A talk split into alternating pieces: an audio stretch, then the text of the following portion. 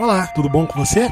Toma essa vela aqui e acompanha esse casal conversando sobre filmes, cinema, filosofia, cultura pop, política, tudo mais que estiver bombando no momento, você vai ouvir esse casal falar, porque você está no encontro de casal, então segura essa vela. Bem-vindo ao podcast Segurando Vela. Eu sou Thiago Cabral, eu sou psicólogo, escritor, tento ser professor no Brasil de 2019 e sou o namorado da Bruna. Eu sou a Bruna, eu sou especialista em memes. Meu sonho é ser a Pablo Vittar com um peito de plástico e saber a diferença entre filmes e cinema. Como assim? Você falou filmes, cinema. E quadrinhos, HQs também. Você lê HQs, Bruno? Eu não leio HQs, eu só leio gibis da Turma da Mônica. Então, esse é um experimento de um podcast que nós estamos gravando agora. Eu falei, ô Thiago, vamos gravar um podcast, porque a Laurinha Lero teve num podcast desse essa semana. E ela falou que agora é que ela tem podcast que ela fica falando sozinha nada. e ela não tem mais nada para falar para as pessoas. E a meta da minha vida é essa, nunca mais precisar falar nada com ninguém. Ter assunto com ninguém já não tem, né? Mas ter menos ainda. Gastar o pouco de assunto que tem falando aqui com o Thiago no microfone que ele tá enfiando na minha cara. Ô Bruno, mas você só não fala com ninguém porque você não tem amigos. Não, na verdade eu tenho, eu tenho colegas de trabalho e eu falo várias trivias aí para esses colegas de trabalho que eu pareço uma pessoa muito inteligente, tem muito conhecimento de assuntos gerais. Vou gastar todo esse conhecimento inútil que eu tenho aí no podcast, eu não vou precisar nunca mais falar nada com ninguém. Eu acho uma boa meta de vida. A gente vai continuar conversando, só as outras pessoas que eu nunca mais vou precisar conversar. Essa ah, pessoa admite no podcast que ela tem colegas de trabalho, ela não tem amigos. É isso mesmo, Bruna? É isso mesmo. Você tem? Eu tenho vários amigos. Eu não me encontro com eles há alguns anos, mas eu tenho vários. Falo com eles pela internet. Então, quando uma pessoa era sua amiga, quando você tinha 15 anos de idade, quando você acabou de fazer 33 e a pessoa já tem três filhos e você só conhece o primeiro, eu não sei se você ainda é amigo da pessoa. Tipo assim, ah, tem cinco anos que eu não vejo essa pessoa, mas ele é meu amigo. Por quê? Porque eu dei parabéns para ele seis meses atrás no Facebook. Eu não sei, eu não sei se esse nível de amizade, se for esse nível de amizade aí, eu tenho também. Tem vários. Mas eu tenho amigos com quem eu já me encontrei e me encontro casualmente uma vez a cada dois anos. Nem isso você tem. Uma vez a cada quatro anos, aí o cara vai casar, te chama, você não vai. As crianças fazem aniversário, você não vai, você não sabe o nome das crianças, você não sabe o nome da esposa. Mas é um amigaço, com certeza. Tá, mas a gente não tá aqui para discutir sobre amizade, não. A gente tá aqui para falar sobre algo mais importante, que é o filme que a gente acabou de assistir, que chama Yesterday. Esse filme, né, é um filme aí que traz aí uma proposta igual aqueles de, do Dia da Marmota, essas coisas assim, não é isso mesmo, Bruno? Não, não tem nada a ver com o Dia da Marmota. É a mesma coisa, é tipo uma proposta de alteração do universo. Alguma coisa muda que te faz pensar sobre a sua vida, e alguma coisa,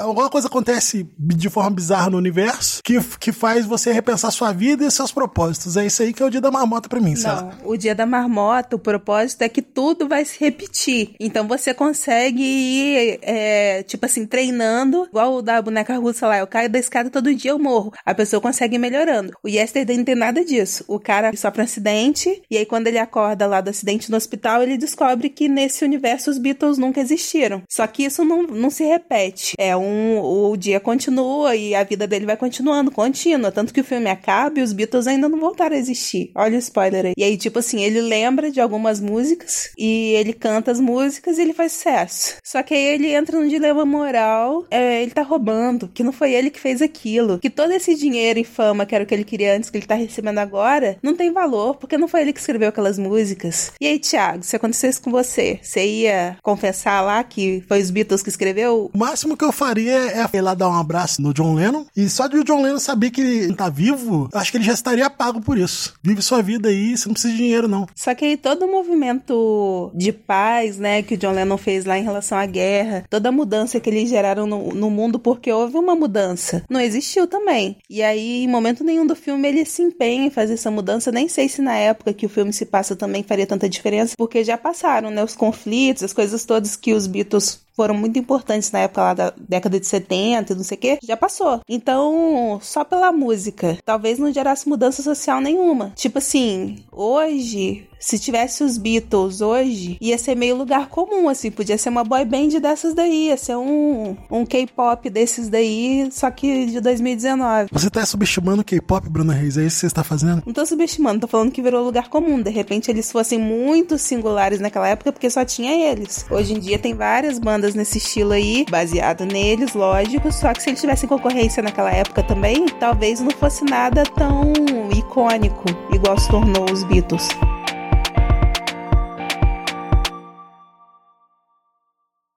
Mas o que eu queria falar com você, que você deu a ideia de gravar esse podcast sobre o filme Yesterday, é que eu acho que nada daquilo que acontece no filme aconteceria. A probabilidade de acontecer é muito baixa. Porque eu acho que, tipo assim, por exemplo, quando você constrói uma catedral, uma catedral, independente de, de qual religião você seja, de qual cultura você seja, é, você chegar numa catedral, você entrar numa catedral, ela pro, proporciona uma experiência, não tem como você negar aquilo. Ela, ela proporciona uma experiência para qualquer indivíduo, sei lá, se um, um, cachorro que sai da rua entra numa catedral, ele tem uma experiência. E a arte, na minha concepção, a arte ela, ela é inegável. E eu acho o que a cachorro que entra na catedral tem uma experiência? Claro que tem uma experiência. O cachorro que entra na catedral entra numa caixa de papelão, tem o mesmo tipo de experiência, Thiago, um cachorro. Não, não é a mesma experiência entrar numa catedral entrar numa caixa de papelão, Bruna. Pra você não, mas pro cachorro é. Não é porque o que acontece? A catedral ela é construída de toda uma forma que isola o som da cidade e ela tem todo um apelo visual,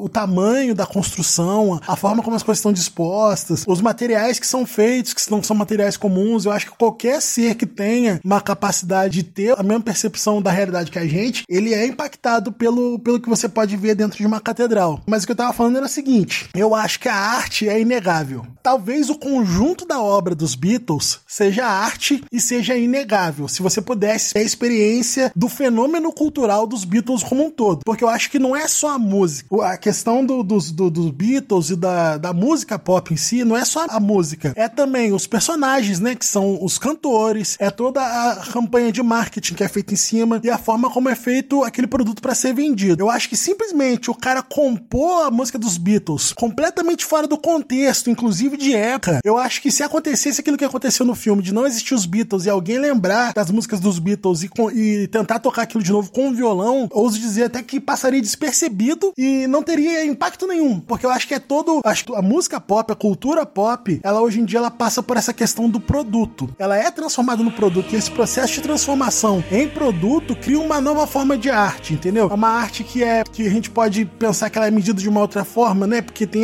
esse atravessamento cultural do capital, ela é medida de outra forma, mas eu acho que você é, é uma arte que não fala sozinha, entendeu? O produto é uma espécie, é uma tentativa de arte que não fala sozinho, igual esse exemplo que eu dei da catedral, entendeu? A catedral, independente do, do, do tempo, do, do contexto que você entrar numa catedral, da cultura, do que você tenha, você vai ter o mesmo impacto. Agora, por exemplo, a música dos Beatles, eu acho que sem contexto cultural, o contexto aí midiático que transformou no produto, a criação da, da, daquelas figuras que são os componentes da banda e tudo mais, eu acho que um cara sozinho com um violão não conseguiria ter o mesmo impacto, até porque ele tá muito fora do contexto, fora da época. Mas a música é arte do mesmo jeito. Qualquer música é arte. E assim, você fez todo um discurso sobre arte versus produto para falar sobre impacto cultural. Mas tem produto que gera impacto cultural e produto que não, e arte também, que gera e que não gera. Nesse caso do filme a arte gerou. Porque talvez tivesse um vácuo naquela sociedade que não. Porque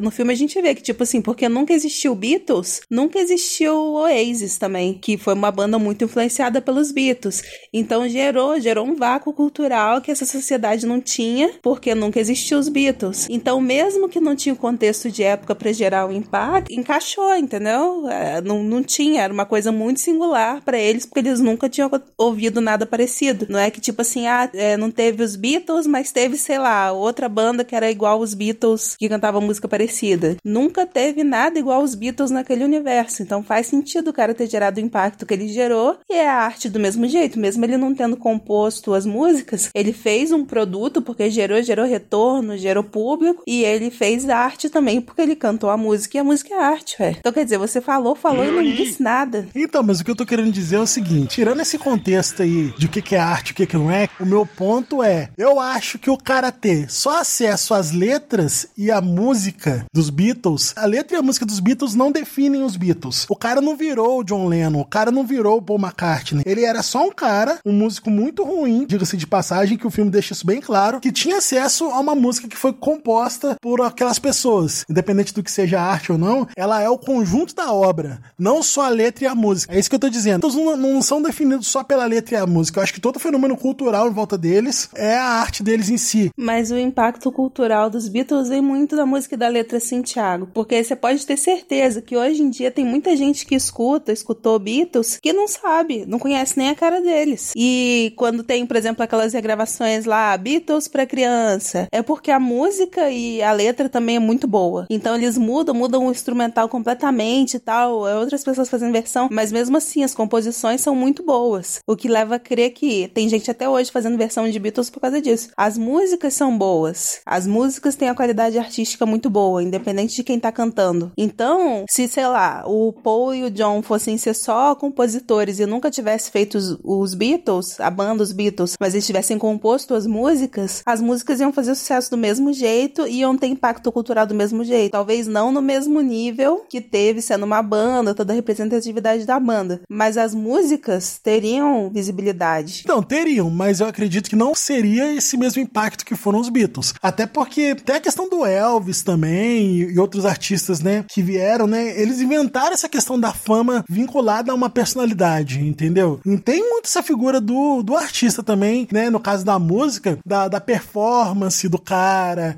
da presença do cara, da equipe por trás do marketing que vende e tudo mais.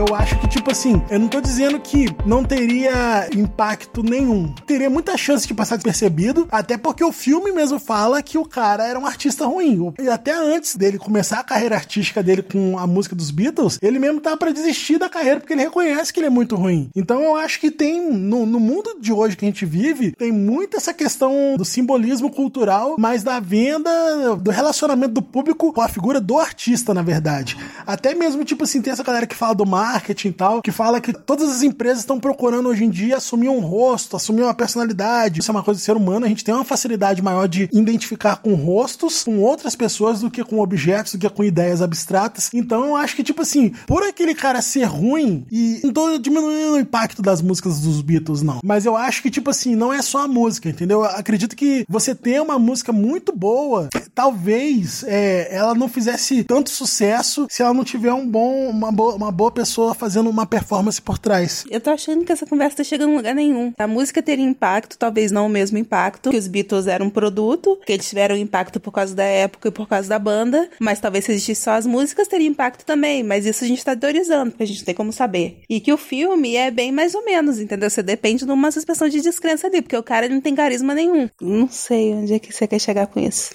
Eu quero chegar no ponto em que o filme está errado, que aquele cara, e você está concordando comigo, tendo acesso só à letra dos Beatles que ele lembrava de cabeça, que só a letra e a música dos Beatles, o cara tirar de cabeça assim com violão, ele não conseguiria ter um sucesso estrondoso de colocar o Ed Sheeran como é que chama aquele cara? Ed Sheeran. No chinelo. Provavelmente a música dos Beatles vai ser melhor. Não, a não ser do Molejo, que o Molejo é melhor que os Beatles.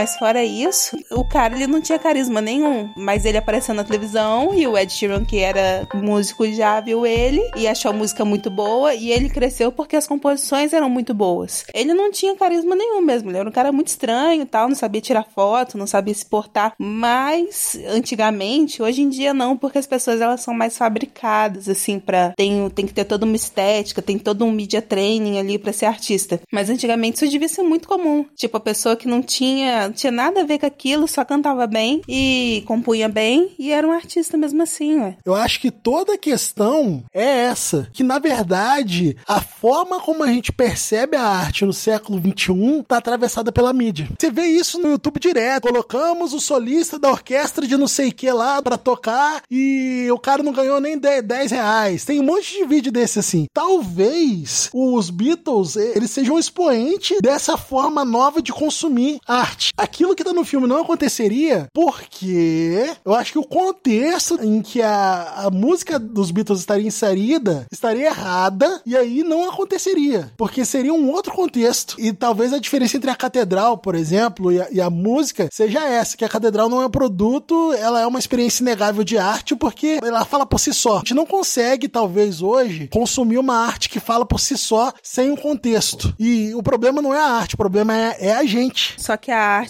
ela é muito relativa a arte falar sozinha. Porque nenhuma arte realmente é autoexplicativa. Você escuta uma música, por exemplo, que tem letra e é para ter uma mensagem clara, e pessoas diferentes entendem a letra de formas diferentes. Você vê um quadro, se ele, principalmente se ele for abstrato, você vê um Mondrian lá, que é um monte de quadrado, vermelho, amarelo, e para cada um pode dizer uma coisa. Não existe arte autoexplicativa. E tipo, as pessoas ficam famosas mesmo de uma hora para outra. Tem gente que você nunca ouviu falar e do nada a pessoa estoura aí, vira internacional e tá em todos os lugares porque cria uma onda daquilo. Tipo azul caneta. Então, é, memefica as coisas, né? Então a gente tá chegando à conclusão de que caneta azul, ele é uma forma de arte que fala sozinha, por isso que se viralizou, né? Independente de qual seja o objetivo, porque, por exemplo, quando o azul caneta, caneta azul foi compartilhado, talvez o objetivo tenha se tornado fazer uma piada. Mas se você tem esse objetivo,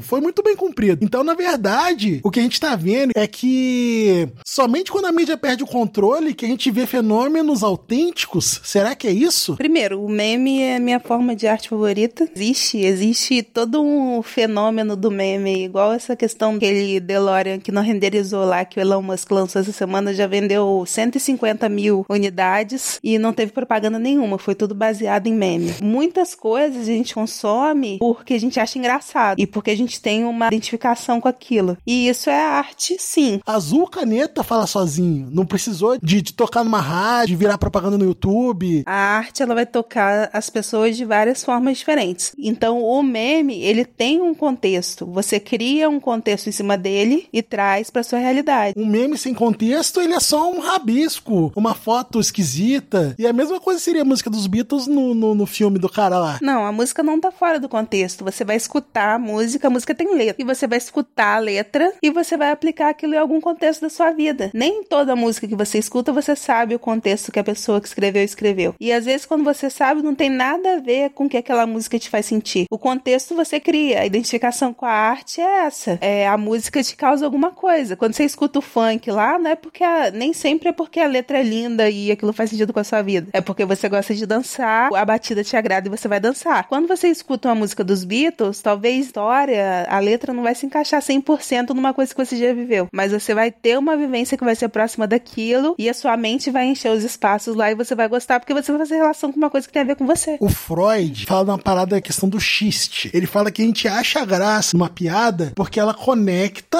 no nosso inconsciente dois pontos que não deveriam estar conectados. E isso causa estranheza. E ele pega esse conceito do xiste e atribui à arte. A arte que é bem sucedida, ela cria esse contexto estranho dentro da nossa cabeça que faz uma conexão entre coisas que não deveriam estar conectadas. Cria, sei lá, trazendo pra Gestalt um insight. Eu acho que talvez, sem o contexto, a música dos Beatles em 2019 não consiga fazer isso. Tiago, uma música de amor é uma música de amor em qualquer época. Se você pegar lá uma música medieval de amor, ela vai gerar o mesmo efeito que ela gerava naquela época hoje em dia. Tem certas coisas que são coisas da condição humana. Ah, mas você pega um Wagner que tem um monte de música de amor. Um Wagner que eu tô falando não é o Wagner tem um coração, não. Eu tô falando do. do...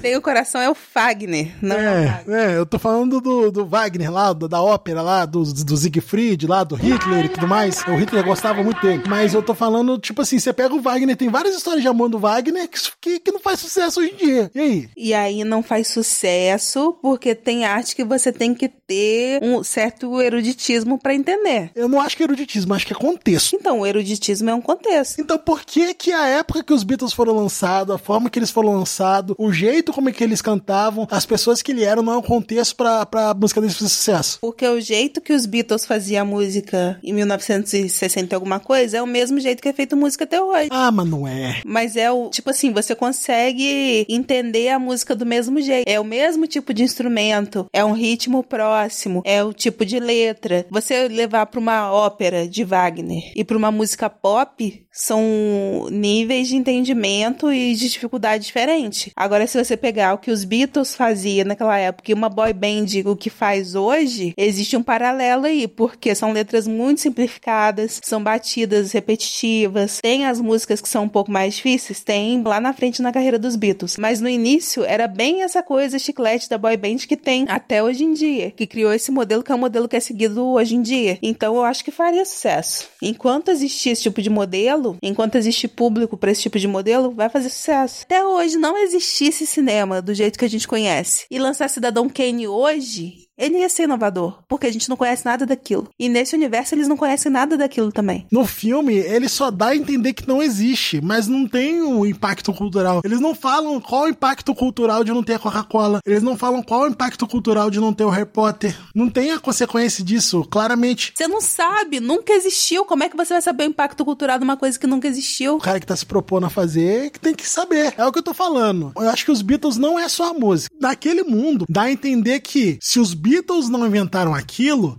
alguém inventou. Posto que, se alguém já inventou no passado, se você vier com essa mesma coisa no futuro, ela não vai ter relevância, porque ela já foi inventada há muito tempo. Então, a técnica talvez não tivesse relevância. Mas pensa aí, igual essa questão do Dia da Marmota. É um conceito de história. Jornada do Herói é um conceito de história. Se lançar um filme hoje que representa a Jornada do Herói, só ele representar a Jornada do Herói não quer dizer que o filme é bom ou é ruim. A execução do filme vai dizer se ele é bom ou é ruim. Mas você está dizendo que existe uma mensagem na letra dos Beatles que vai além da questão do Beatles produto, do Beatles marca, do Beatles personalidade.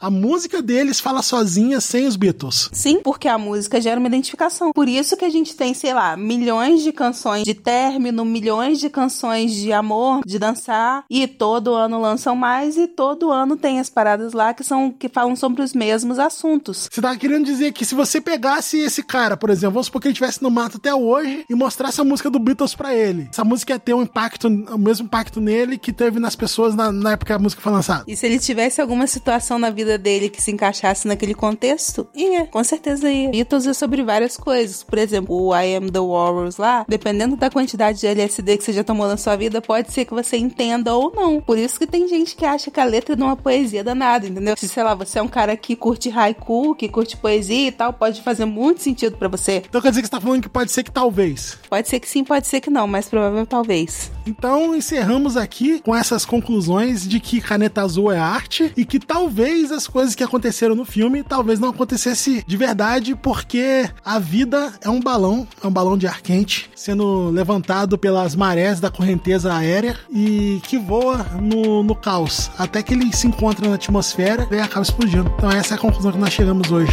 no nosso podcast. Tanto faz, acabou, desliguei.